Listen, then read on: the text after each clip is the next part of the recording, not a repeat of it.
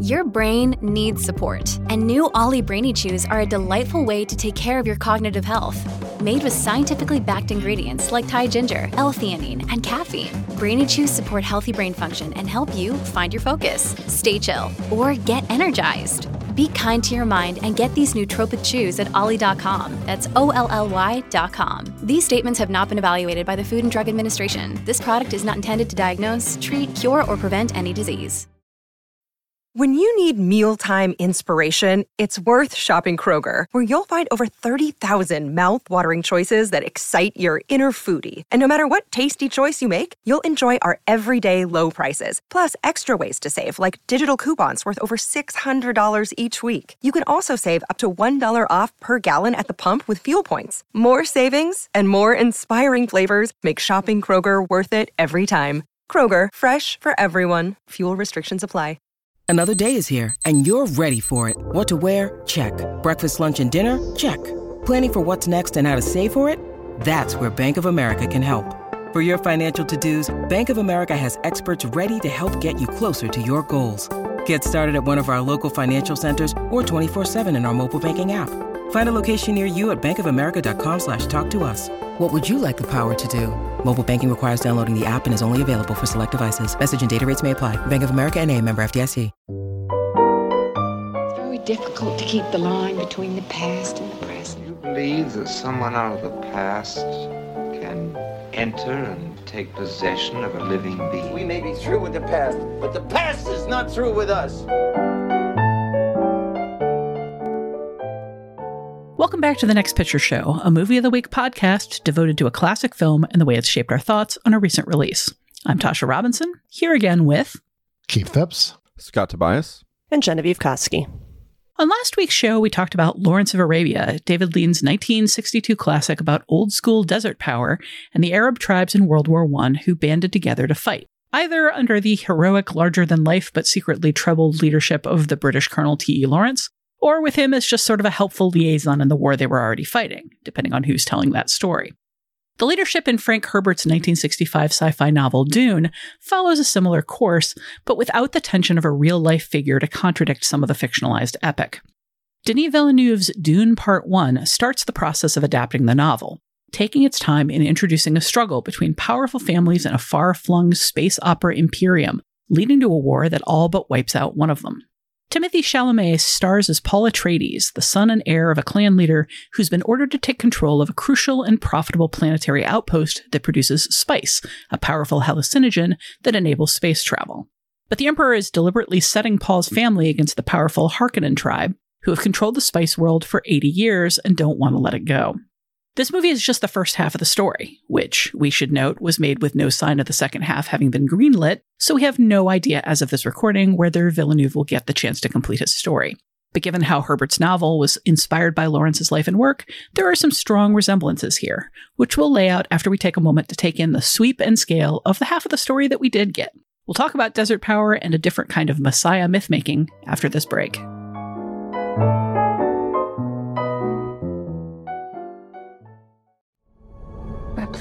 Arrakis is so beautiful when the sun is low. Rolling over the sands, you can see spice in the air. The outsiders ravage our lands in front of our eyes.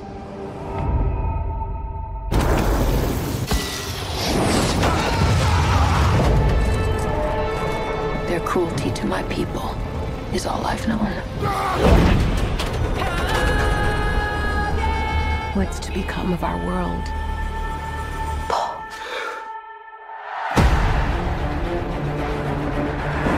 A boy. Hey, Duncan, can I trust you with something? Yes, always. You know that. I've been having dreams about a girl on Arrakis. I don't know what it means. Dreams make good stories. But everything important happens when we're awake. Look at you. Put on some muscle? I did? No. We are House Atreides. There is no call we do not answer. There is no faith that we betray. Smile, Gurney. I am smiling. The Emperor asks us to bring peace to Arrakis. House Atreides accepts. I know you. There's something awakening in my mind. You need to face your fears. Come with me. So, what did everybody think of Dune, aka Dunk, aka Dune Part One? I really liked it a lot. Uh, and the thing about it was like, I, again, I I had never read the the book until I read it this summer. You know, and I, of course I'd seen the, the Lynch film and been somewhat baffled by it. Um, but thinking again, it's just this is not adaptable. You can't do this, and and to see this film articulate the book as clearly and as purposefully and with the kind of like scale that this one did, the impeccable casting. I just thought it was kind of a miracle of a movie, or at least miracle of a half movie. uh, and I was I found it kind of overwhelming, almost to the point where I'm kind of needing to see it again to see what it's about. Because I'm just kind of impressed that it functions as well as it does. That it, that it feels not rushed in the way that the that the Lynch film does. That it feels like that it feels graspable in every bit of character and intrigue that that's in it, and that it has this really detailed realization of a pretty fantastical world that Frank Herbert had created. So I liked it quite a bit. Me too. I went into it. I, I had high hopes, and knowing full well that it's, it's a really hard book to adapt. Uh, one might even say impossible, although you could say impossible. Except it was it was done pretty. I think pretty successfully with this. It's a nice, smooth piece of storytelling. Visually, it's it's completely uh, overwhelming and striking. I, I the the Villeneuve tone, the sort of like.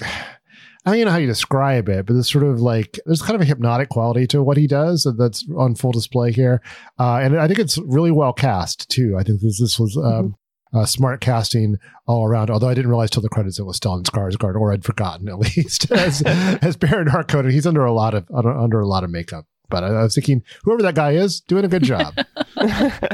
Whoever that makeup artist is, doing a better job. yeah, yeah.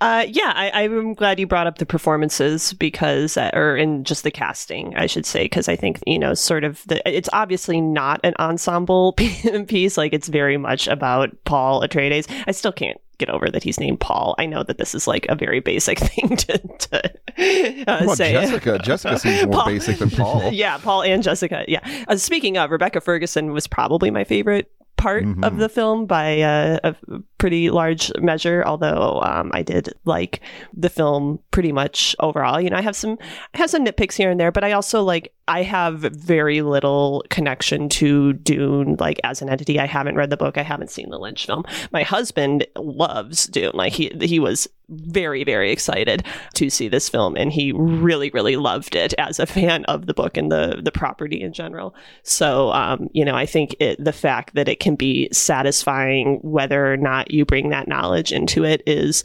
reflective of the storytelling you know being pretty efficient as as, as keith points out but also there is a sort of reverence for the details or the the sort of I don't want to call it fan service, but just the the texture of the of the story that the that fans have have gravitated to and the specifics of of the characters. Yeah, so I I, li- I like Dune. I'm, I'm eyeing Tasha's window because I keep seeing her nose scrunch. well, I, I want to ask one question of Genevieve before Okay. we get to Tasha, which is: Is the movie as clearly articulated as I think it is? Because I, again, I, I had read the, the book, and so all of it was k- Mhm. kind of clear to me. But have as someone who hadn't encountered this story or read this read this book, did did you have trouble following it? I mean, not, the story itself is a pretty basic, like chosen one narrative. I mean, there's there's obviously like this sort of tribal battle happening between the different houses, you know, and probably the most difficult thing for me as you know a non-reader to get my head around was just like what things were called, you know, because while you have Paul and Jessica, you also have. Bene Gesserit, Bene, Good. I think you got the. Bene Gesserit. uh, Bene Gesserit, yeah. Which, which when someone just says it, you're like, wait, what is what? what? you know, there's there's a lot of sort of like terms like that that kind of you know without s- the subtitles, uh, which I've I think as I've brought up semi recently on here have become maybe a little too dependent on with with home viewing. Some of that was, you know, maybe kind of flew over my head on the first three or four references. But by the end of the film, I was like, okay, I get it. They're Order of Witches, you know, you know, and it does have that opening narration, um, which, funnily enough, Steve missed. Uh, he was getting refreshments and got caught in, a, in a line, um, so so he he missed all the opening exposition. But obviously, he didn't need it. But I think, uh, but I obviously did. So yeah, I, I knew what spice was, and I'm good to go. did, did you enjoy the the gom jabbar? This is the box he puts his hand in. Oh. No, no, no, no. The, actually, the gum, no, actually, gum the, ga- the jabbar gom is the, is, the is needle. the is the thing the needle right? What's the name of the box he puts his hand in? Is there a name for that? I can't I can't recall. Pain. in the tradition of Paul and Jessica, it's just called the box.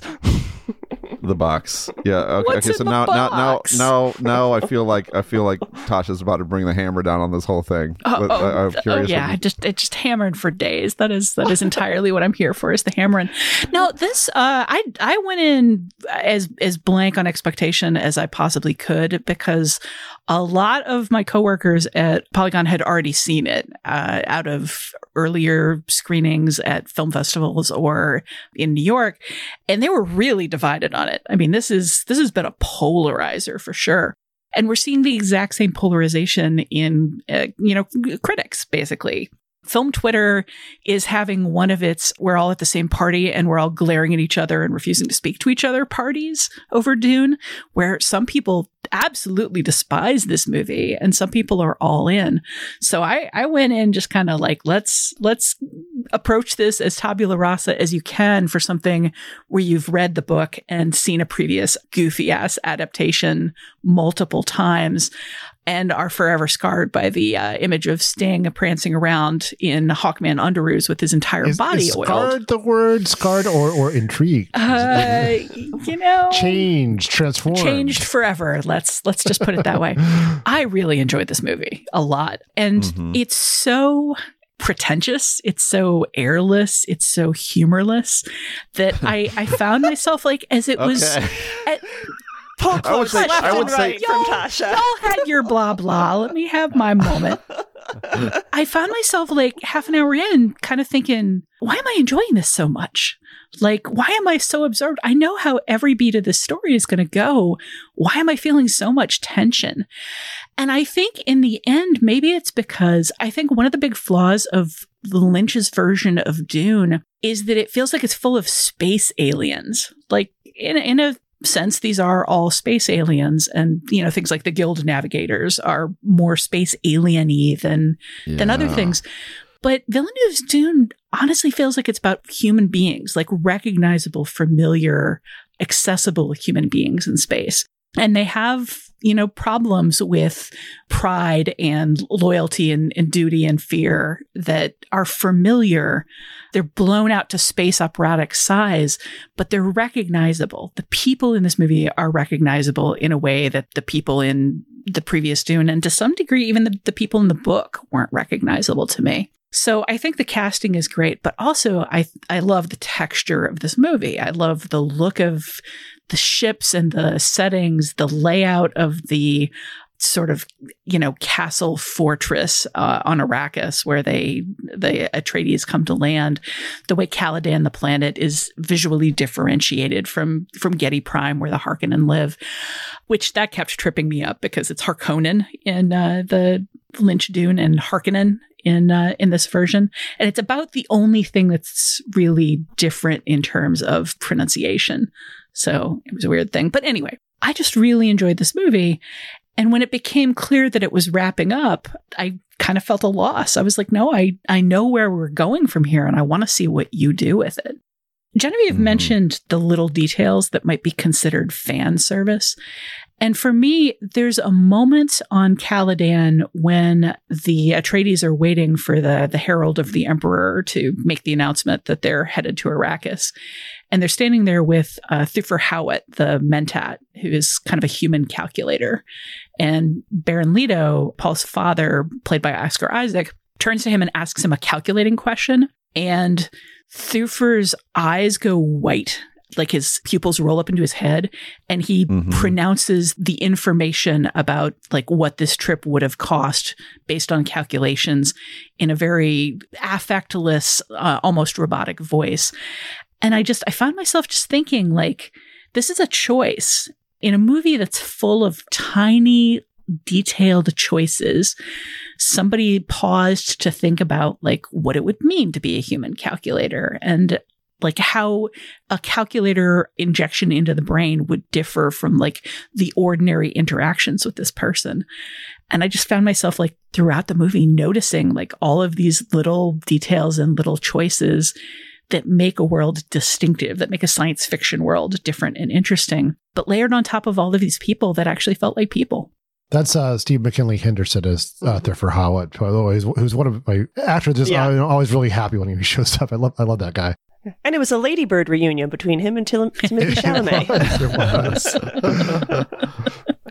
So I mean, I don't know. Are there apart from only getting half of the story, are there hmm. are there downsides to this movie? It sounds like we all perfectly liked I mean, it. it's potentially a big downside. It really feels like you should get about a 15 minute intermission and then come back and watch part two, a la Yeah. Lawrence, of, Lawrence of Arabia.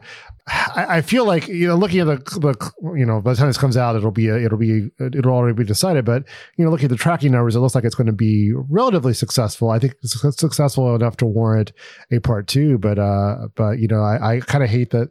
Uh, for a while, the talk was like, "Yeah, don't even bother because it's not going to be part two. Yeah. Uh, if there is no part two, I'll be you know very disappointed. But I think there's there's no there's no reason not to see this just because of that. There's a lot there's a lot to appreciate and and, and, and enjoy here. I will say I've been a little exasperated throughout the pandemic with, you know, people doing the, especially directors doing the, well, you have to see this movie in a theater. You haven't really seen it thing. And Villeneuve was on that list. And given, you know, the relative safety of watching movies at home and the obvious convenience of watching movies at home, I've been a little prickly, like listening to directors be pushy about this. But this is a movie that I saw on an IMAX theater uh, screen, and and my thought coming out of it was, I would not have wanted to see this any other way. And I'm not sure people who see it at home on HBO Max on day of release are are really seeing this movie. Tasha, we were chatting on the Zoom about this before you got on, but I think I do want to watch this movie. I, I'm very glad I saw it in the theater, even though I saw it in a theater that made me very uncomfortable. No one was masked. Uh, it was very crowded. It was upsetting, but you know, also, but like wearing my mask through the whole movie, I felt like it just kind of like kind of contributed to the feeling, you know, of like it's like my little stillsuit. But, um, but I will say, like, I do want to see this movie again. Hi. Like this is a movie that I would like to see stoned, and I I didn't because I knew I'd be talking about it for this film, and I I, I don't do that. But you know, a, a movie that just like is this visually stimulating. I think if you are a person who gets down with watching movies like that from time to time, uh, like it's it's a it's an exciting prospect for me to watch it that way. And I, but I think probably the home viewing experience is probably a little better for that particular combination. So, uh, but I'm I'm glad I saw it in the theater first. But I am going to do that at some point.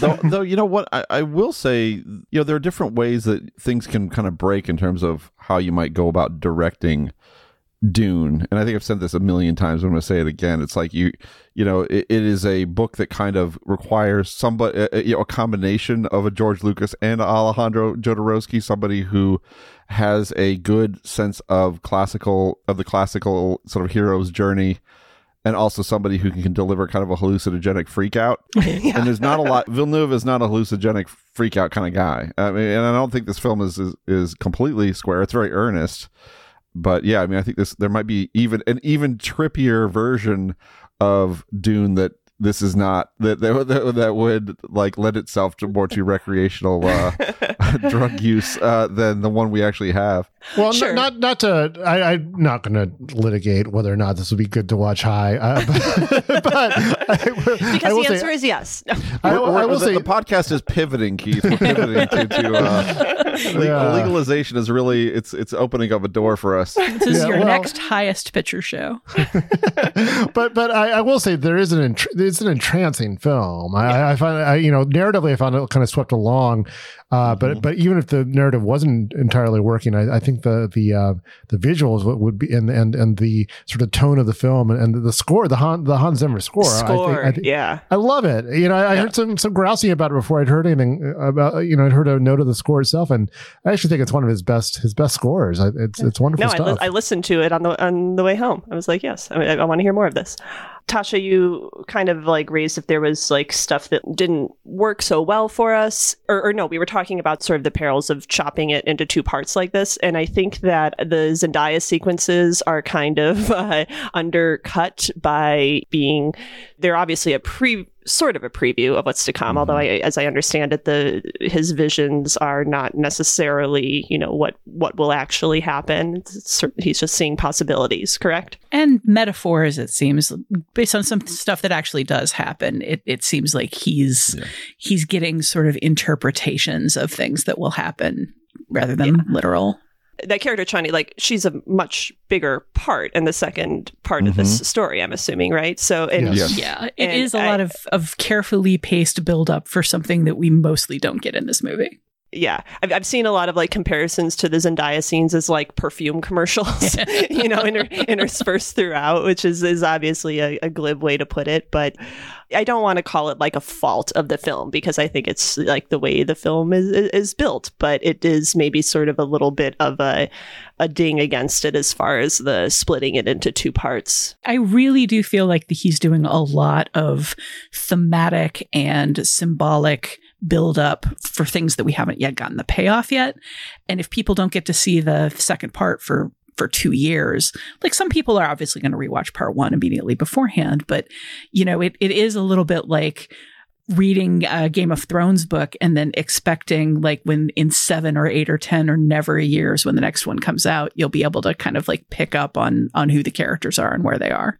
Yeah. Um, th- though I will s- uh, uh, say in the Lynch film, uh, Sean Young, who plays the Zendaya character that film, just does not show up early in that movie. Uh, and actually, I think the, the the Lynch film, I think there's only like 45 minutes left in the in the Lynch film where this one leaves off. there, there so, is a real like oh crap, we got to finish this story quality. Oh, the, that. I mean, like that's the thing about the Lynch film. It's like it. He does all the cool Lynch stuff right away and it's just like oh crap i just can't i can't kind of screw around anymore i actually have to like yeah. squeeze this entire book into the rest of the movie and then the movie just feels incredibly rushed i mean that was that's really the such a chief pleasure of this film for me is just the the clarity and the pace of the storytelling is so impossible almost, but it works. I mean, just like you just like, okay, that's Dune. Like that's the book I read, and that is this has been realized with such sharpness and such purposefulness. I just I was kind of stunned by that. Just it, it's just a very basic thing, and, and again, it, it's not something I, I, do wonder about the why of it. I do wonder about the, the themes of the film uh, and uh, whether I'm going to find on repeat viewings that I that Villeneuve has a has a specific take on Dune like Lynch might have had, or certainly as Jodorowsky would have had, um, that I'm going to connect to. But just the the meat and potatoes of it, uh, just the uh, just of the world building and of, of the storytelling, pretty peerless. I want to get into the themes in a second, but bef- and we're definitely going to get deep into the themes when we start talking connections because there's a lot there. But just in talking about the pace of the movie, I have to say my one big gripe with this film is it takes so much time and, and space with so much of the story in a way that I think really serves it well, that really gives you a, a sense of the scale and lets you get to know the characters in a meaningful way. And then for some reason, the setup makes it feel like the Atreides are on Arrakis for about 15 minutes before the Harkonnens make their move. And it feels a little weird to me that part of the movie feels rushed in in the way that the Lynch film felt rushed, and I'm not sure why. It it seems like we needed, I guess, a little more of a, a gap where the Atreides settled in on the planet, so it wouldn't feel. I mean, yes, obviously, the intrigue here is is basically, hey, the Emperor set you up, but you know the book is is packed with intrigue and it it stretches out and takes a while. And like here we kind of cut straight to the chase. You know it's pretty much a by the way this is going to be trouble. Oh wait nope it's trouble. It's trouble right now. Yeah. there's mm-hmm. not much of a breather. Yeah there's no real like anticipation of the the trap being sprung. Like it just springs immediately but but I don't want to weigh that down because there's so much I do love about the movie. But I do, I think, want to get into it. It sounds like Scott doesn't have an answer for this and is is aware of it. For the other two of you, do you have a sense for what Villeneuve finds important here? With Arrival, I felt like I understood what he was trying to communicate in terms of the difficulties of communication in terms of the ideas behind language and what makes an alien alien. But here, I feel like he's respecting the the source material greatly. He's thinking through the visual textures of everything, but I'm not sure I have a, a sense yet for what he, why he wants to do Dune, what he feels is important about this story or about these people. Well, I think thematically, the fact that it opens with Chani uh, Zendaya's character talking about basically talking about colonialism, talking about you know imperialism and how her people have suffered under it. I don't think that's insignificant, and I suspect that is the fact that it's not uh, fleshed out all that much uh, is owing in, in large part to this being part one of an unfinished story. And the second part, we'll get into that. But, you know, I, I do feel like that the opening of this film kind of lays down a marker as to what part one and part two together are, are, are one thing that's going to concern them quite a bit. Yeah, and I think maybe sort of an a, an attendant theme or, or, or, interest is just the idea of what constitutes power or strength. Timothy Chalamet is a, a very slight person you know you know as a as far as like uh big screen heroes go you know? He doesn't come across as an imposing or, or powerful figure and especially when you have him next to like a Jason Momoa and uh, a Josh Brolin and like just massive uh, interstellar firepower.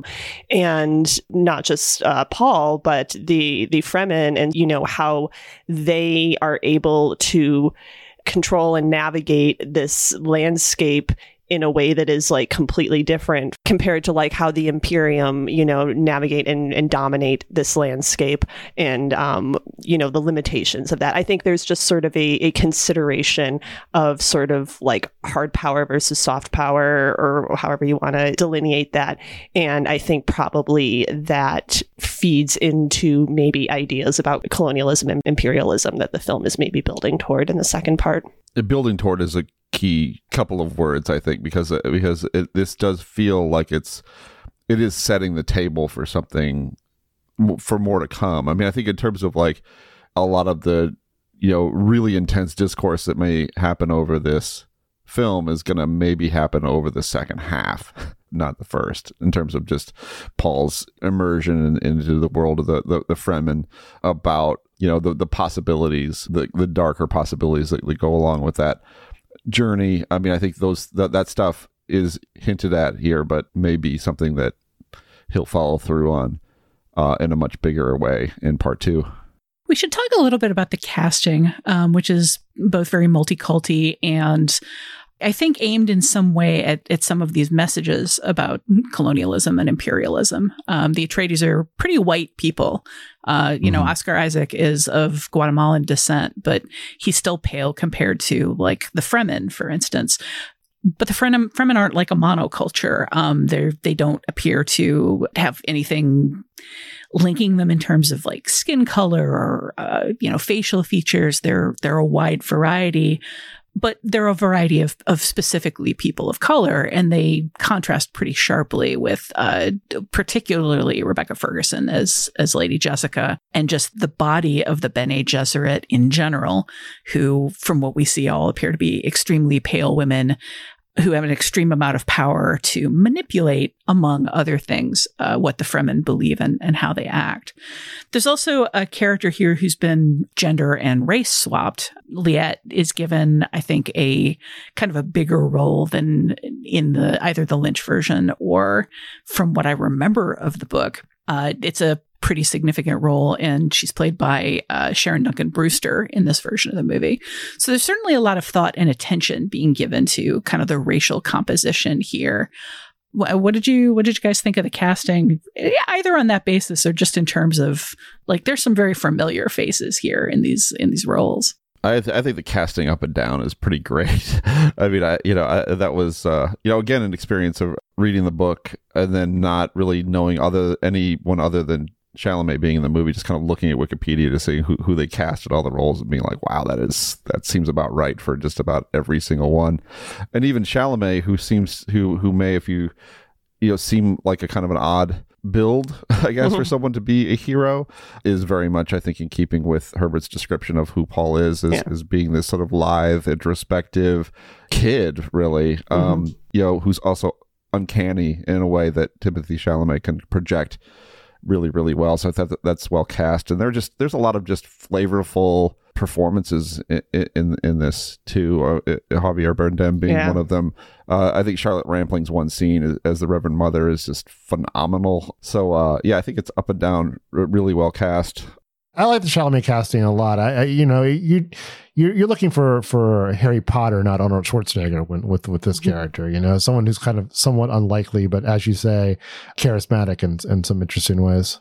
Yeah, I, I when I said that he, you know, doesn't necessarily look like someone that you would consider to be in this role. Like I, I understand that that I, I say that understanding that like this is what Paul as a character is. I just mean in terms of like someone who is destined to save the universe. Although I guess like maybe the Harry Potter comparison also, also works there. But it makes it fun with Jason Momoa, though, right? I was to just have going to some- bring up Jason Yeah. Momoa because Yep. I think he and Javier Bardem, who who you mentioned, Scott, are maybe the only sources of humor in Uh, in, yes. in this film.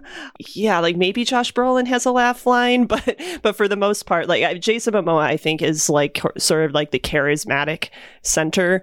Um, and I, as I understand it, Duncan Idaho is sort of uh, maybe a bit of a fan favorite character uh, as, as well. So I really like Jason Momoa. I'm kind of just a sucker for him in, in general. Although I did have a little, uh, uh, did take me a minute to get past him not having a beard uh, here. He, he has a surprisingly baby face under that very distinctive beard of his. So, um, but yeah, I really enjoyed uh, that character and that performance, uh, as well as Javier Bardem, who uh, you know appears sort of early in the film. And there, I think, is where he kind of gets his like laugh moments uh, when he is uh, inter- interacting with uh, Oscar Isaac's character and spitting at him and whatnot. You know, when he reappears later in the film, I think he is, uh, you know, a much more sort of forceful presence. But it he, it works both ways because he's Javier Bardem.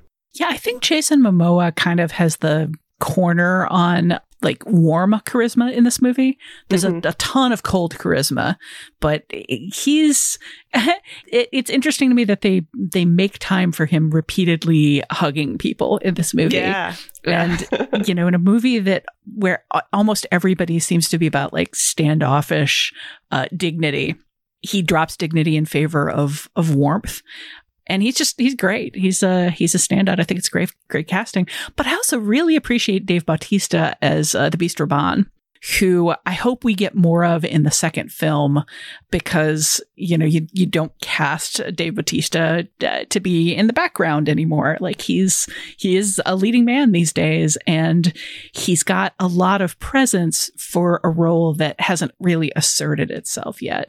So I'm I'm hoping that we get part two and that we get more of him because it, it feels like he could really bring something to again a, a role that didn't necessarily entirely get its due in the the previous version. This is quite a time for charismatic, beefy guys in movies. There's like so many of them now. The- the John Cena and The Rock and everybody, they're all beefy and fun. I thought Rebecca Ferguson made interesting choices as Lady Jessica. I'm not sure that I love how weepy she is uh, as kind of the the lead female in this. She is definitely a much more vulnerable interpretation of that character, and it does kind of make her more accessible. It drives empathy. But it also makes her seem like kind of the weak link in a, a long chain of very hard people who need to be very hard to survive. And, you know, it doesn't, it's not that she lacks hardness and it's not that she doesn't get uh, action scenes or, or get to agency or get to do her own thing. But, you know, she is, she is much more vulnerable out there in the open emotionally than anybody else in this film. Uh, and it, I don't know, maybe itched at me a little bit. I think that will change though. I think that her the arc of that character is someone who I recall from the, the, the book her being absolutely just horrified by you know the Reverend Mother coming and him having to put his hand in the in the box or whatever, and and- her being extremely emotional about that moment. But then also her having to follow an agenda that is separate from Paul's ultimately. You know that that she's not going to be completely, you know, that they're they're going to there's going to be an you know an inevitable estrangement there and, and and some colder choices that she's going to have to make later. So maybe i maybe i'm guessing that when this thing is completed that maybe we might see that performance slightly differently you know, that's a possibility. And it just like, it leads me into all sorts of things I want to talk about in terms of things that might happen or might be brought to light. I don't, Mhm. I don't think it's maybe the wisest move to start spoiling a movie maybe a, a literal year or two before it's made, let alone released. So, uh, we'll just, we'll close out with this. Scott, if they just don't greenlight uh, part two, are you going to explode? Yeah, I will. I will. I, I'm already. I'm already preparing my my uh, to be a internet troll on a on a release the Snyder cut level scale. Uh, so yeah, I, it would break me if this if I if part two did not get made. I would be very upset. But what if it comes Uh, 'cause out I- and, 'cause and it's it's like it part two, and everything you liked about the first one is kind of retroactively uh, uh, spoiled. Uh, yeah, I have more faith, true. faith in Denis Villeneuve than, than I do. that. I, I, I, do as well. No, I, I, I, this the film filled me with confidence that that he knew what he was doing. So fingers crossed on that. Well, there's honestly a ton more to talk about, but I think a lot of it is going to come out when we start looking at the connections between Dune and Lawrence of Arabia. So we'll be right back after this break to do exactly that.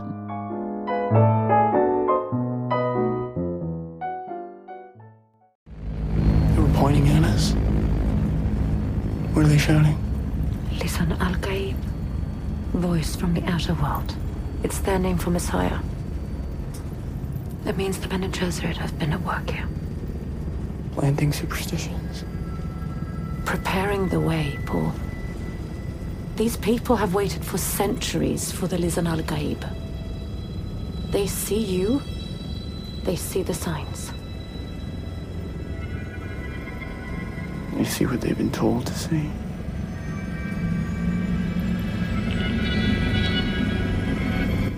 We're good to go.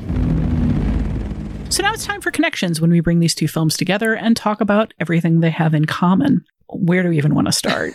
I feel like I feel this like is a the- very long list in front of us. It's a very long list. It's not a list we're necessarily going to hit everything of. I feel like we can't jump into this discussion without talking a little bit about the white savior motif in both of these movies. Like, you do fundamentally in Dune have a group of outcasts who live in the desert who are modeled after Arab tribes, who are modeled after the groups seen in Lawrence of Arabia. And this very pale, very young person who has been set up for decades, if not centuries. It's unclear how far back the plan reaches, but has been set up as a messiah figure. The the Fremen have literally been conditioned over time, sociologically brainwashed into seeing everything he says and does as a sign that he is the messiah. So you have this, you know, very young, very uh, skinny, very untried youth who's suddenly, you know, going to be lording it over people uh, who are much more experienced, uh, especially in the the realm and the type of fighting that they do, and who have this unstoppable fighting force. You have the same thing in in Lawrence of Arabia, where this man who's untested in the ways of the desert comes out to it and just immediately starts saying, "Well, I'm going to do it the way you do it," and immediately impresses everybody. He's a little bit of a Mary Sue. Uh, he he kind of he kind of rolls in and everybody like bristles at first and then falls in love with him. And both of them are kind of destined to like lead these these people out of what's kind of portrayed as a more backwards way of life into like a, a larger world by which both of these movies kind of mean the larger world of like white people and their white people politics. How do we navigate these things in both of these movies with difficulty with difficulty and discomfort to some degree i think So, I mean, with Dune, I think we're talking a little bit about part two, which we Yes. can't really do. But I feel like with both of these, they're not unquestioning. I, I, I think the the as sort of exemplary a white savior narrative as Lawrence of Arabia is in many ways, it's also already i think questions about it are kind of kind of baked into the narrative of it as well and i think dune expands on that as well although again we're mostly talking about things we can't quite talk about yet And with Lawrence of Arabia, I do come have to come back again to that that scene of him in the robes and just the robes in general. You know, these v- voluminous white robes that he is bestowed as a you know se- uh, sign of, of acceptance, but are also very messianic. you know, visually speaking, but also you know they don't really quite fit him. You know, when he gets those those robes, he's immediately come upon by this Arab who who's like, "What what the hell is going on? Like, what what do you think you're doing?" One of my like favorite just little details, uh, like visual details in Lawrence of Arabia that kind of uh, fits under this heading is, you know, the first time we see him in the desert, the first time we see him on a camel. I think Keith noted how he's like seems like very little boy and happy about it. I was very focused on the fact that he has like his shirt sleeves rolled up and his forearms exposed to the desert, his pale forearms exposed to the desert sun, which is just like feels like such a symbol of how un- unfit he is for this this environment. But you know, I think to the actual question about you know how the films engage with white saviorism. I think, as Keith says, Lawrence of Arabia is not ignoring it.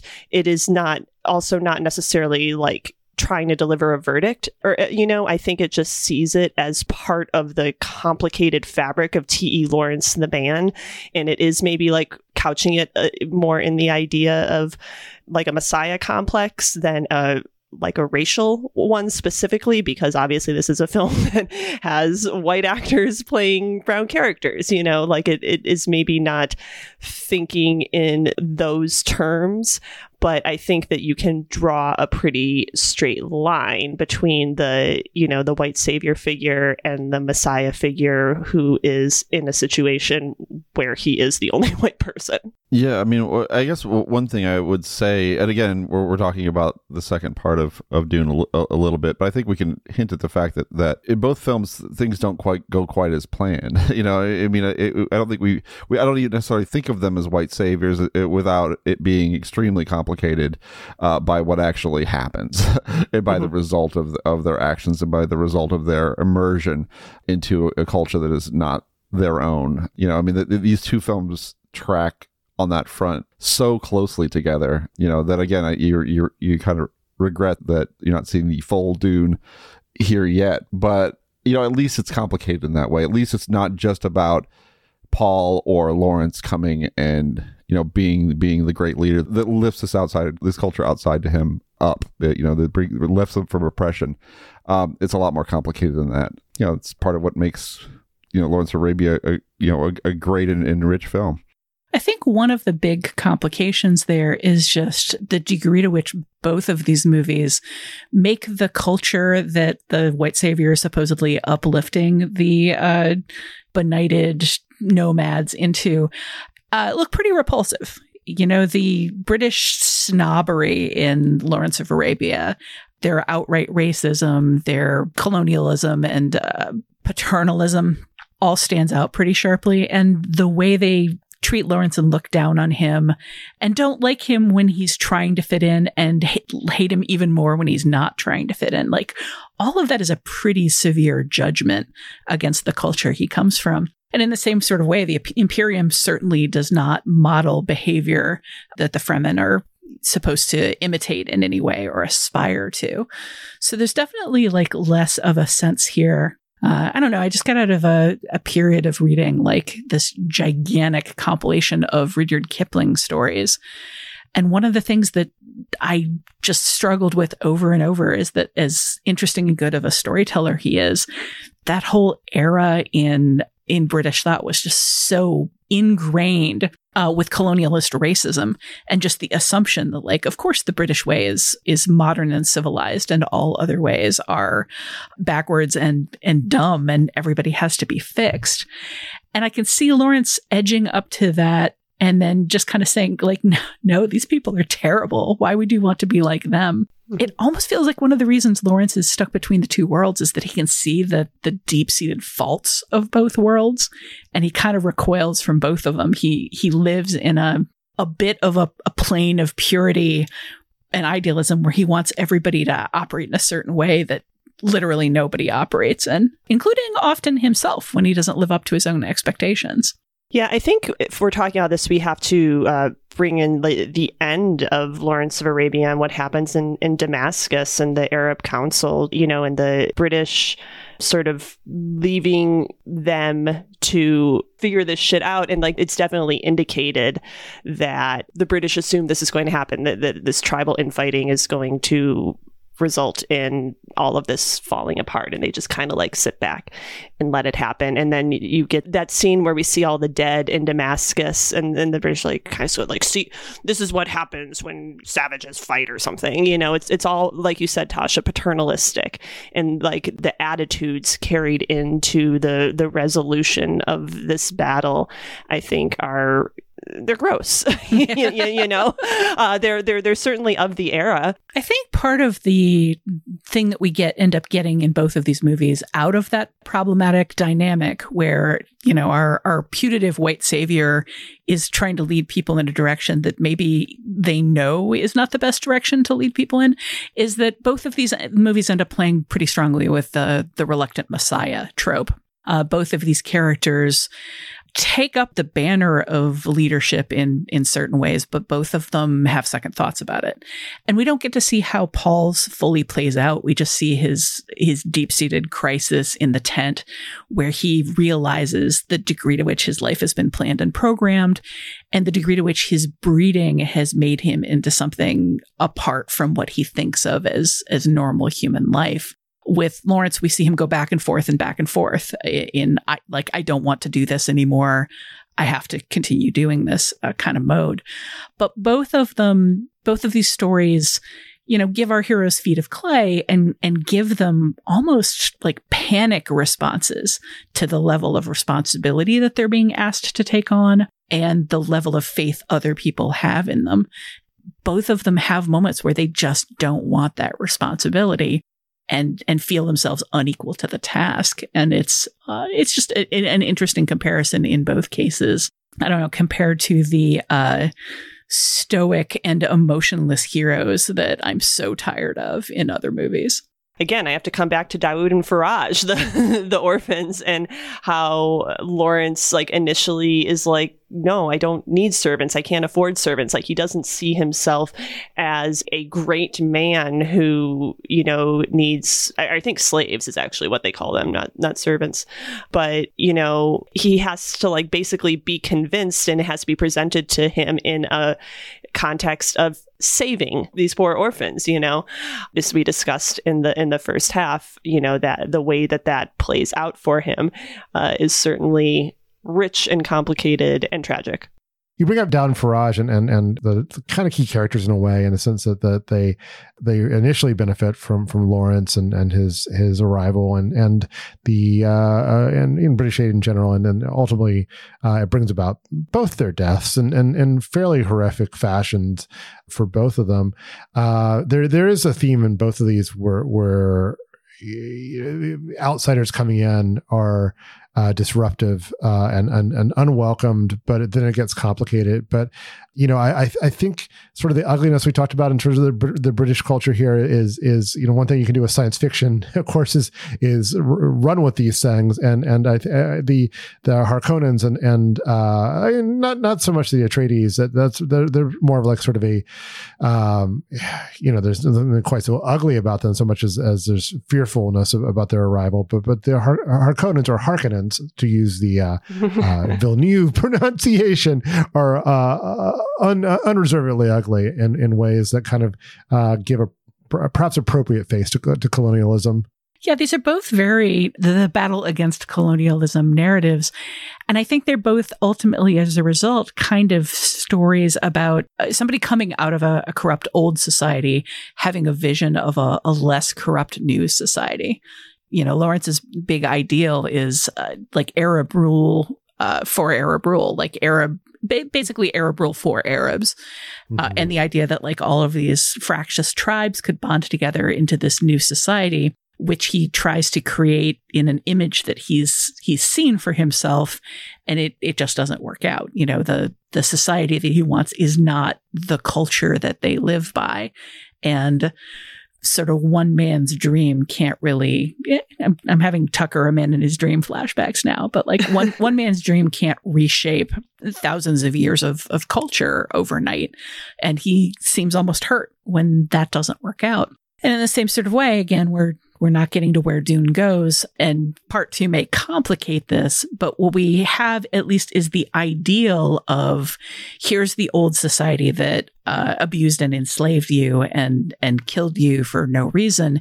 Here's our new society that we're trying to forge, where you're respected and honored individuals uh, who are allowed your own freedom and your your own self governance. Like both of these stories are about heroes who have an ideal, uh, and the ideal is expressly here's where I came from. I don't like it. Let's do better in the new world.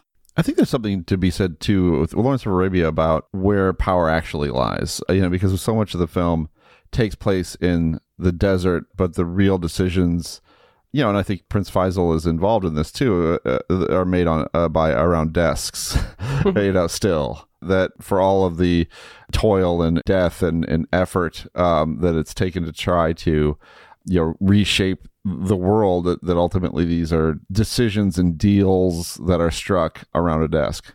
And so those so that the order of the already powerful is kind of restored. They kind of close rank together. You know and i think there's and i think in in dune there's kind of a suspicion an interesting suspicion that stilgar the Javier, Javier Bardem character and leader of the Fremen uh, brings to you know the scene with Duke Leto, um, where where he's not, you know, Duke Leto uh, wants to work in in concert against, you know, what we certainly know are are grosser, uglier forms of evil, but it's not like you know, I mean, the the House Atreides is still part of that imperium, it, you know, and mining spice is still important, you know, that, and that that's not necessarily the agenda that ultimately the Fremen are going to be into either. If Dune was a very different story than it is, that confrontation with Stilgar coming in to meet the Atreides, I just kept thinking about like other stories we've seen about, you know, particularly in in the West, the government perpetually making uh, deals with the natives, uh, and then going back on them the second they wanted some land or they found a resource, and that whole meetup like you can feel Stilgar's contempt for the whole process.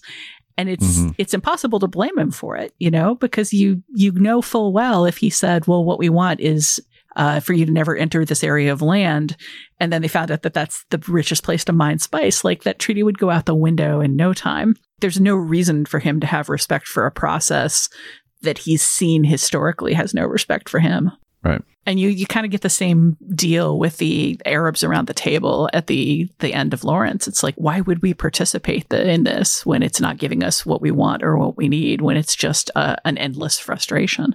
Well, you know, we've gotten uh, about an hour into this conversation, and, you know, we've definitely alluded to maybe the biggest connection between these two films but I don't think we've actually dug into. Uh, hey, these both take place in a desert, you know, which is a, a very uh, whoa, whoa, whoa, whoa. you're, you're, right. Yeah, Keith, Keith had not seen that up until now. It is a little obscure when you think about yeah. it but you know the uh, the the desert is a very uh, evocative landscape, both visually and thematically. You know, it's uh, kind of a counterpoint to the sea, which we uh, talked about in feedback in, in part one too, is having this sort of like mysterious lethal power that you know and in dune in particular I, I, feel like the the sandworms kind of make the whole idea of the the desert as sea even more explicit but i think maybe we just can start with the the visual aspect of the desert in in both of these films. I uh, i brought up in the first half lawrence of arabia's signature shot of just the flat empty landscape with a tiny figure on uh, on the horizon. And it the film certainly leans into the the wide open clean empty aridness of it dunes desert i feel is like maybe a little more active you know obviously you have the the sandworms mm-hmm. but also you know you have you have dunes and, and you know it's just and part of it is the way it's filmed too it's just a lot more of a, a I don't want to necessarily say it's more dynamic because obviously Lawrence of Arabia is, a, is very dynamic visually, but the the desert in Dune, I think it, it just feels like it has more, a little more life to it, as it were. Well, they're different deserts in Lawrence of Arabia, and that's that's one of the fascinating things because we do start out with desert scenes in in Lawrence that have dunes. Uh, that because I I found myself just thinking this this isn't an effect. This is a real place. This is this is what parts of the desert look like. This is a place that I'm never going to be physically that I'm I'm just looking at right now with my own eyes. So just, you know, one of those things that you maybe forget about cinema and then rediscover a thousand times over. But when they head out into God's Anvil and it's it's mm-hmm. just white and flat as far as the eye can see and there's literally nothing there the the fa- the fact that they travel there and then they come to a place that's like sand and a few small rocks and a few small like grayish bushes and it looks like the lushest place imaginable after where they've been. It's like oh oh thank goodness they're out of the desert and into this place that's just made out of sand and rocks. You know both of these uh movies very definitely focused on on vistas on like vast intimidating lands that dwarf humanity and could swallow humanity without a trace and without a hope as metaphor as symbol um, but also just as like overwhelmingly kind of powerful and beautiful images I mean, if you're looking for kind of a connection here, or, or, or Villeneuve signature, it's landscapes. Uh, you know, it, one one thing that you do notice in in so many of the films that he's made is he loves to establish the topography of a place. He loves Yeah. These really big, incredible like overhead shots of like you think of like the borderlands of Sicario or or you know this uh, you know this kind of like Blade Runners dark does it. Blade Runner Oh, 2049 absolutely. has a whole desert. That's all. That's Yeah. like like that's like all that film. Yeah. that stuff. You know, even a film like Prisoners, which is not set in, in a desolate landscape, but is set, you know, in a in a um, you know middle class community, has a kind of a dark grandeur that is sort of brought out in wide shot. And so this is something. This is kind of his mode of making movies, and and so it kind of give, makes him, you know, ideal to do to make Dune and to give the world of Arrakis, uh, you know, a texture to it that is both exotic and dangerous at the same time and imp- imposing, but also kind of home to people. the people there are actually people who do live there and consider it home. So you know, there's a there's a purpose behind you know the visuals there, and I think and I think there's a lot. You know, I, I'd, I'd be interested to see if someone do some kind of visual essay about you know that particular impulse on Villeneuve's part to give you that wide kind of overhead shot of, of the landscape and him finding that to be an important kind of establishing piece of the, the worlds that he you know ends up exploring. I do think it's interesting that in both cases, like what you're talking about in terms of the the imposingness of the desert, in both of these films, like the Fremen and the Bedouin are both characterized very similarly in that they're capable of surviving in this environment and being comfortable in it and calling it home. Like they've Mhm. they've adapted to live in the place that's unlivable. And in both cases, you're kind of told uh, these are, are tough, badass warriors who move astonishingly quickly in places where most people can't survive. You know, they're capable and experienced and dangerous, but you almost don't need to be told that. You know, these are people who are capable of surviving in in this. And we're just going to spend a t- lot of time looking at this and imagining what it would be like to live there. Just the fact that they're not only still alive but thriving says so much about you know both of them as as groups. and when it also says on the, the reverse of that for colonialists it's like these are just you know shitholes basically or these are horrible places you know god-forsaken places that they would have absolutely nothing to do with if there wasn't something they could just like take from the earth you know they can just grab from it that they can claim to be theirs you know so it is a, a really interesting contrast between between those two things and, Yeah. that, and that kind of you know go ahead Well, just a little point of comparison between another connection between the two of them is the sort of space that the, the colonizers carve out, whether it's the the palace that the Atreides live in or the uh, um, the the very exclusive officers club that that you know you, you have to be you cannot not even all white people are involved uh, are, are allowed to come inside. You have to be an officer as well. And they plant palm trees, right? Or were the palm trees already there in Dune? I the palm trees are there they, okay. but they get watered and the water and that's a kind of a controversial thing to do on a planet where water is extremely hard to come by Yeah. it's an indulgence to have these palm trees in front. Yeah, but they look Um, so cool when they go up in flames. And so symbolically loaded when they go up in Yes, flames. yeah, exactly. Like even the Harkonnens like respected the sacredness of these palm trees, which is really saying something given the Harkonnens. but uh you know, uh this this war spares no palm trees. No children, no families, no palm trees. I guess uh, just in general, we should talk about the the scope of these movies and the the difference between making an epic back then, which necessarily involved no, we're going to troop out to the desert and live there for a year. We're going to assemble a thousand horse riders and, and camel riders and put them out on the field and have them like run into the city. We have to physically do most of the things that you're seeing on screen versus I don't know if you saw, I think it was uh, Guillermo, Guillermo del Toro uh, interviewed Villeneuve and was talking about it- just the scope of some of the stuff and like asking how you shot it. It was specifically asking like how the hell he shot the sandworm and got that effect. And, and Villeneuve was like, I, I hate to tell you this, but it's all digital. It's all special effects. Mhm. And uh, Del Toro was sounded kind of floored, but but so much Well, what, of what did he think? What did he think? I don't Like, know. I mean, I don't know. I, That would, I, be, that would be that would be the largest sphincter in human history. I, I assumed that he was thinking some models. m- maybe miniatures. Like I could I could see getting that effect. Like the sandworms in Lynch's Dune are I think really quite impressive. But maybe he was just thinking in terms of uh, a smaller version of that as opposed to an entirely entirely special effects driven one. Uh, but in both of these movies, you know, you get that that sense of distance and scope and, and weight. You just get it through very, very different means.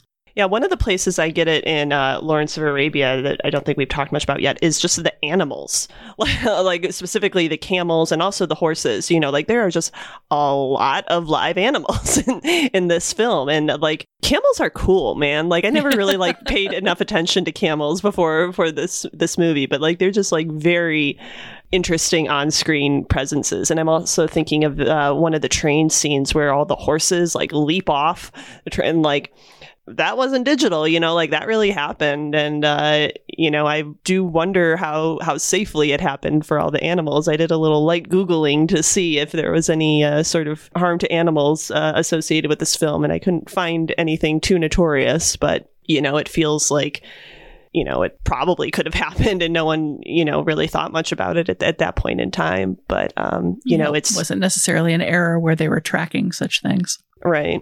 I mean, the, I mean, the tools with which you can suggest bigness, uh, you know, in epicness, it, it, uh, of course, have changed quite substantially between Lawrence of Arabia and Dune. And with Dune, I think you get, I mean, with Lawrence of Arabia, of course, you've got the large format, you've got the real locations, you have real stuff happening in front of the camera, real extras. You know, it's just the scale of that production is is very huge and but and very practical in a way. Uh, you don't need to do that, or you necessarily want to do that for something like Dune, but some of the things that, that Villeneuve does here are done through sound. Uh, you know, uh, so much of the bigness of Dune. I mean, if- apart from the effects, which really give you like the ornithopters and stuff. I mean, that stuff is really cool. I mean, and the structures are really cool, and they're just larger than you could ever conceive. But then, but just the the, the way sound reinforces all of that, the, the just the bone rattling soundtrack before you even get to the Hans Zimmer score kind of just makes everything that's, that's already large seem that much more imposing. And also kind of gives a weight in a way to effects, you know, because that's the big problem with effects. Uh, too much, too many computer effects is that it's like this is this is all plastic. This is any this doesn't have any feel gritty at all. You know, I mean, like I mean, Dune could p- potentially be a film that where the desert doesn't feel textured in any way. It, it, it feels completely like something that that's come on a that you know that's like you know built on a computer, and it doesn't have that. It has it has real weight to it. I agree that it has real weight, and I, I agree that it's really well done in terms of, like, I did actually kind of feel the weight of uh, when the the ships are exploding on the the launch pad when you're watching these vast transport ships go up in flames before the crews can even get to them. You f- you feel the size and and weight of that loss and and kind of the heat of the flames where I kind of lose the sense of uh, epic scope with something like Dune is in the crowds of people because it's so easy compared to some other things they do in special effects. I don't want to be one of these people that are like, oh, there's a computer button you press that does that. But it's comparatively easy and has been done for a comparatively long time now to just kind of clone stamp armies. So when you have things like the the vast Atreides army uh, all standing behind the Duke, waiting for the announcement from the Herald, or the Sardaukar army kneeling in the rain, or what have you, my mind no longer goes to, uh, oh my gosh, this is so epic! Like they they got a thousand people for this. It, it just kind of goes to a place of, huh? I wonder if that's three guys or four. you know, before they before they started playing with the digital effects. But then you see an equivalent crowd in Lawrence of Arabia, and there's just a sense of, oh my God, so, so many costumes, so many camels, uh, so much wrangling. So many people like extremely well paid for their service. Oh dear. let's let's not even think about that. Let alone uh, how many of those horses broke legs. Before we leave the subject of camels, O'Toole has a really funny line uh, in interviews where he talks about how uh, no one really rides a camel. You just kind of get on a camel and hope it goes where you want it to go.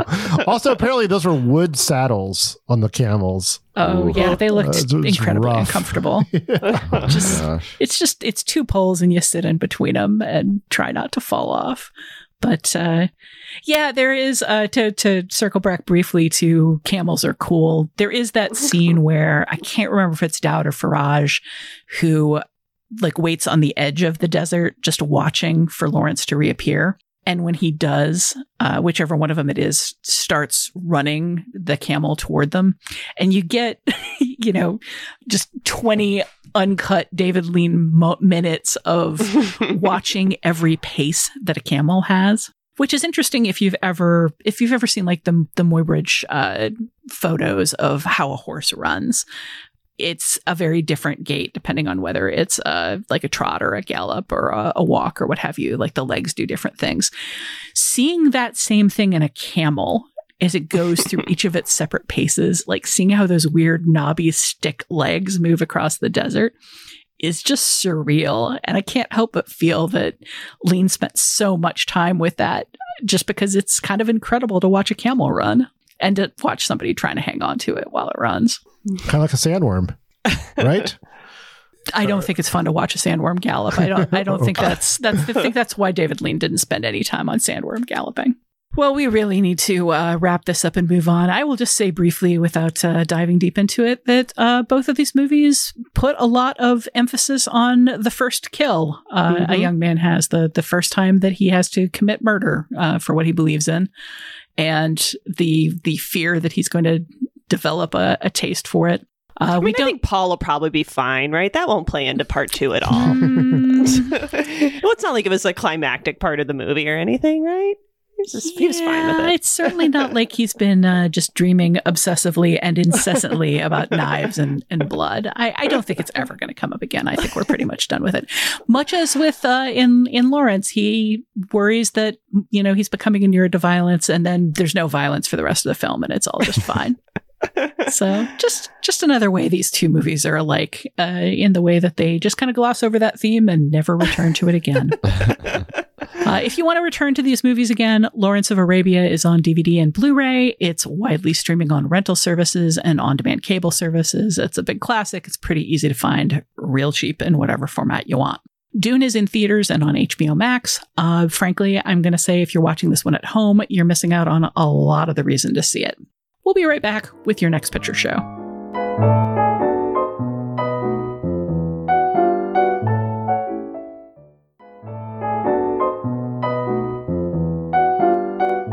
Finally, it's time for your next picture show, which we're retooling a bit, given how much the film and TV worlds have been bleeding into each other lately.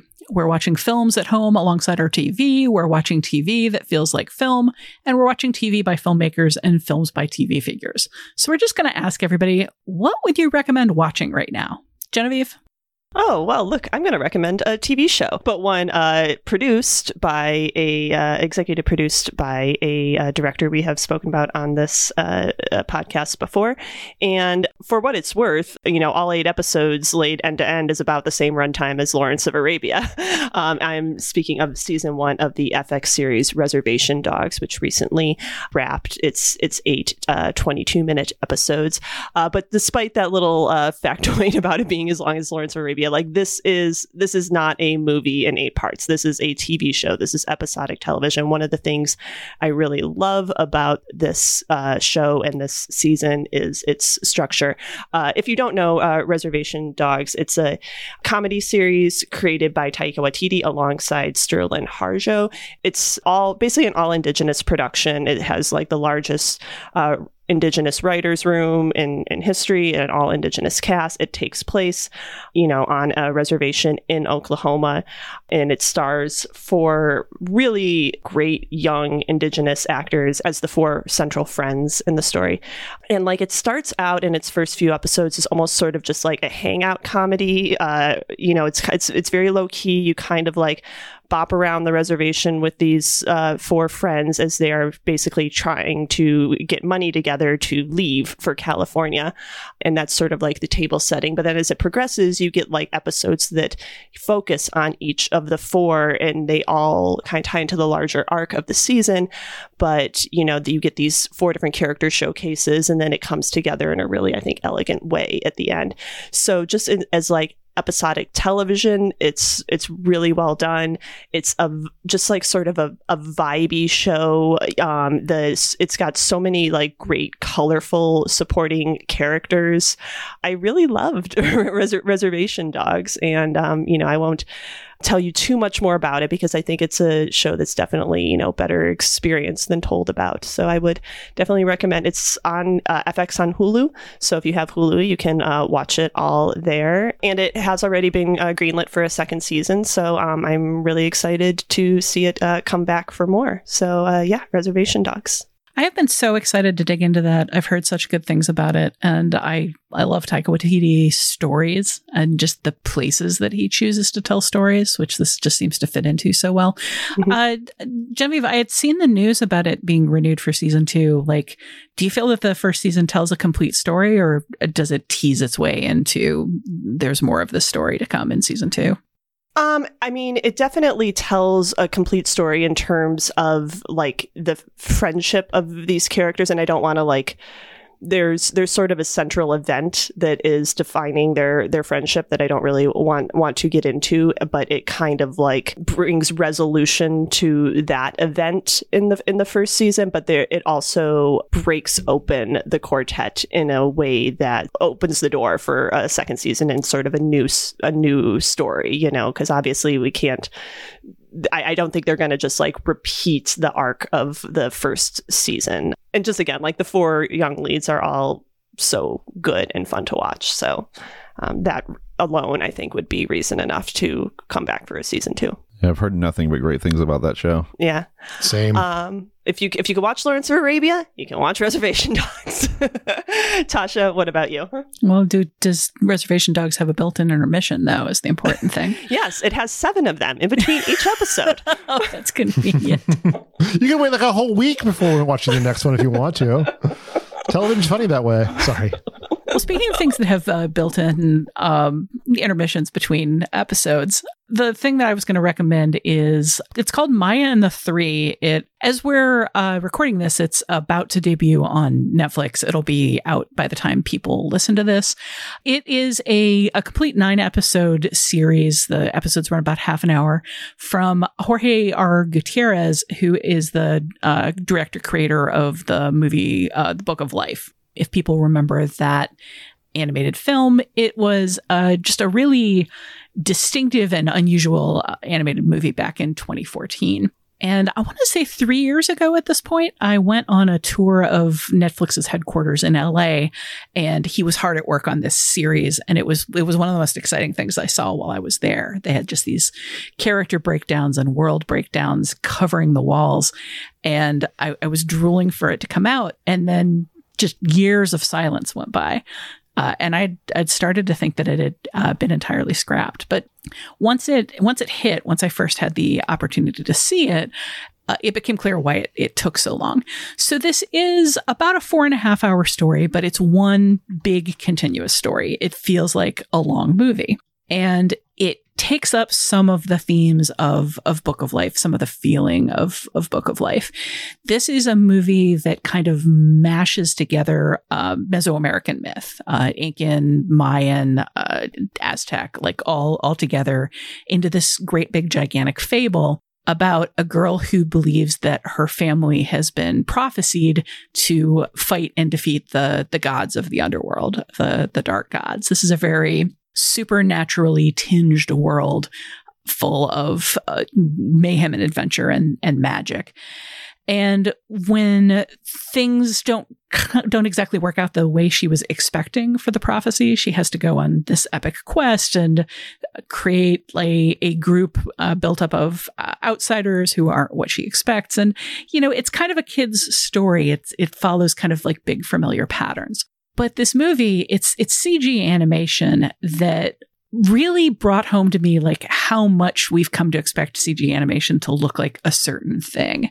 In the same way, animation in America in particular from like roughly the the 50s through the 80s all kind of tried to follow the the Disney pattern. It was expected that that movies, animated movies would look a certain way because you were kind of trying to chase the Disney movie money and maybe delude people into thinking you were a Disney movie. In the same kind of way, for a long time now, CG animation has has all kind of adopted the same visual models. Like the details will vary, but there's just a certain quality of product uh, that you see over and over.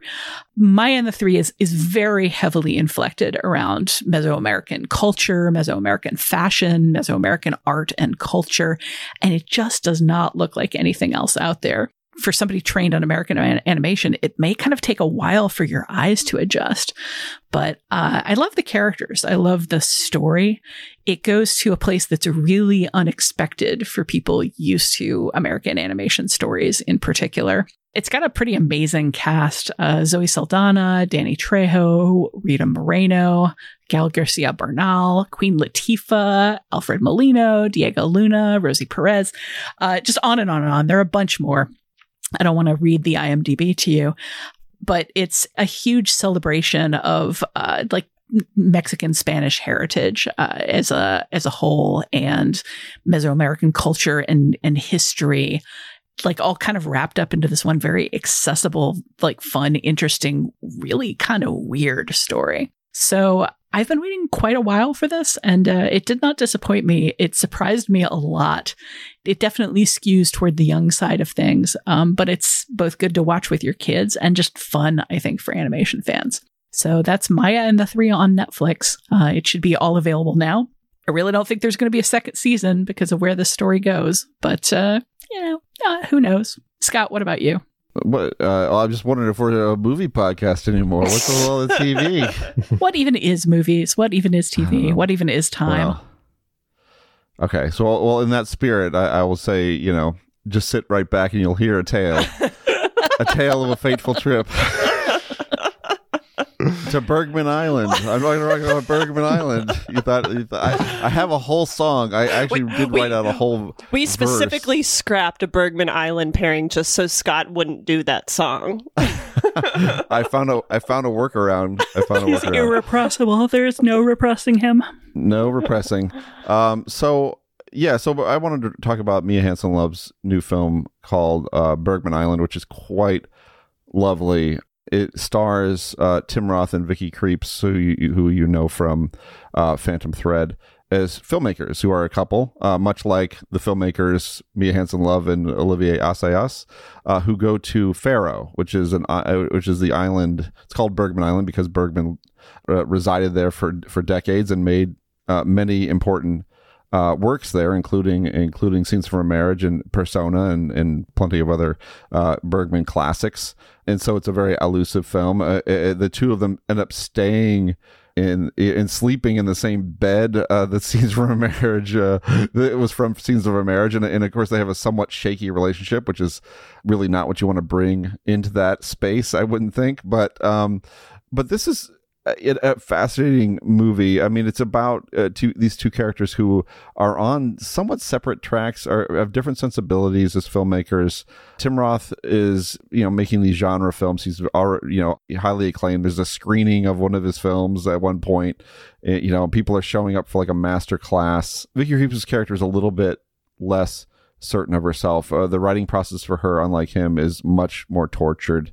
And just the, the, the kind of separate trajectories of their careers and their processes um, cause a lot of uh, tension, very interesting tensions in the movie. But those tensions are not handled as they would be in a Bergman film. Uh, her sensibility and Bergman's sensibility are nothing alike, and you end up and you, and of course in in Fårö Island through the lens of Bergman of the film Bergman Island, it looks like it looks impossible that there could be conflict of the of the uh, you know an austerity of the level that you expect from Ingmar Bergman. It is it is a beautiful place, and uh, and, and there's even kind of almost like a Napa Valley like tour of the island uh, that you could take a, a, Bergman tour where you could do, do various locate uh, you know see various locations.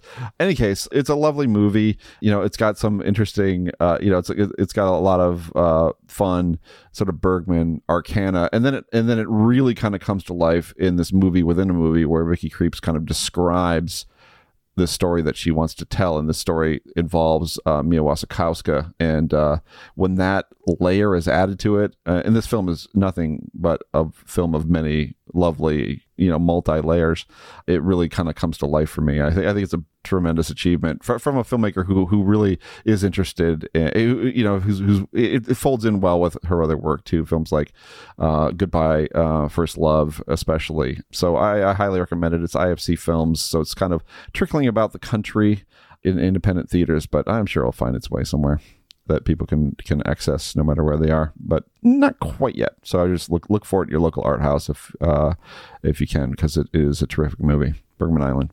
Keith. I also have a film, although it'll be a, a, film that can only be watched on a streaming service, and I, am a couple years behind on this one. Six Underground. Yeah, absolutely that Six Underground. Uh, no, it's a film that, that at the time uh, people were talking about. Oh, hey, it's good. It's too bad no one's watching it, and and people uh, there's nobody's watching it, including uh, well the people who people who should have been watching it that weren't, uh, included me. Uh, that's a film called The Report, uh, starring Adam Driver. I watched it because I was writing a piece on Adam Driver, and that's a big Adam Driver film I had not seen. Mm-hmm. It is mm-hmm. directed by uh, Scott Z. Burns. It is the true story of a report uh, being re- uh, prepared about the uh, torture uh, uh, by the CIA uh, during the um, you know war on Afghan war on terror. And uh, Driver plays Daniel Jones, a, a dogged investigator determined to see the report through uh, in a stuck in a system that doesn't necessarily want it to, to, all this to come to light for various reasons. People uh, on you know people on the Republican side, people part part of the Bush administration, people part of the Obama administration. Uh, it is um, really quite well done. Uh, it's a really great driver performance, and uh, it is a depressing uh, dramatization of how hard it is to get anything done inside a democracy, frankly, uh, even uh, when you have uh, allies who ostensibly want the same thing, it may not be politically expedient to to pursue that. So it's it's relevant about a very particular issue, but I think it's also kind of relevant about how politics are done in general. And uh, it is on Amazon Prime, uh, and it is worth your time. It's really good. Yeah, I, I, you know, it was so buried and forgotten about, almost in a way that was like depressingly apropos. Yeah, yeah. you know, that that here's a here's a film uh, that works incredibly hard with with incredible diligence to present the details of the story about someone who works hard and incredibly diligently to bring you something this urgent. Yeah, and, and in both cases completely buried, but uh, really really good movie if you haven't well, seen it. It came out around the same time as Marriage Story and Star Wars: mm-hmm. The Rise of Skywalker, and it's kind of like we don't have room for a third Adam Driver movie in our hearts at the end of 2019. But uh, I do hope people will get around to, to discovering it uh, in time. And that's the report. Uh, it's on Amazon Prime, directed by Scott Z. Burns. Uh, Well, thank you for all of that. I, I will say that our uh, intended pivot to, hey, it's okay to watch TV too, has an unexpected downside, which is uh, we're assigning people even more hours of viewing than we already had before. So thank you for giving everybody so much homework.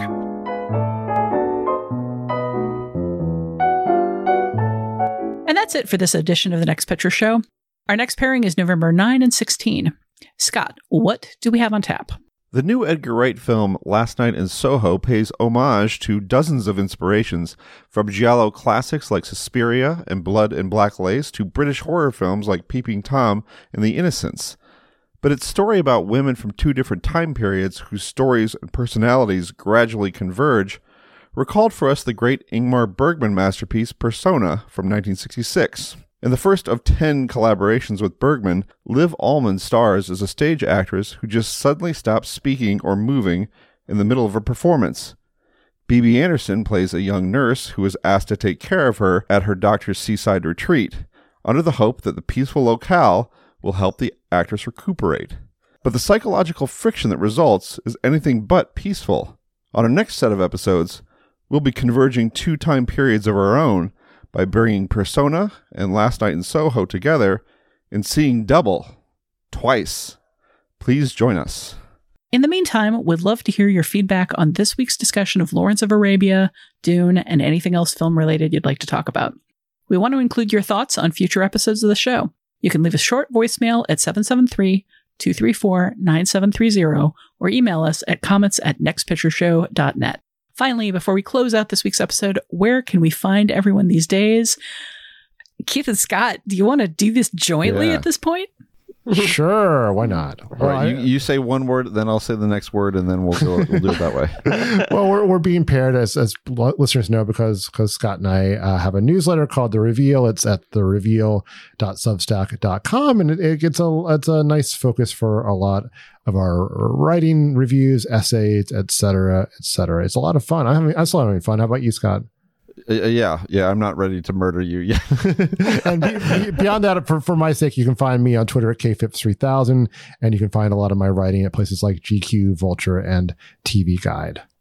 Scott, how about you? Where can we find you besides the reveal.substack.com? Yeah, well, yeah, people should smash that subscribe button. I get to say that now. Smash that subscribe button.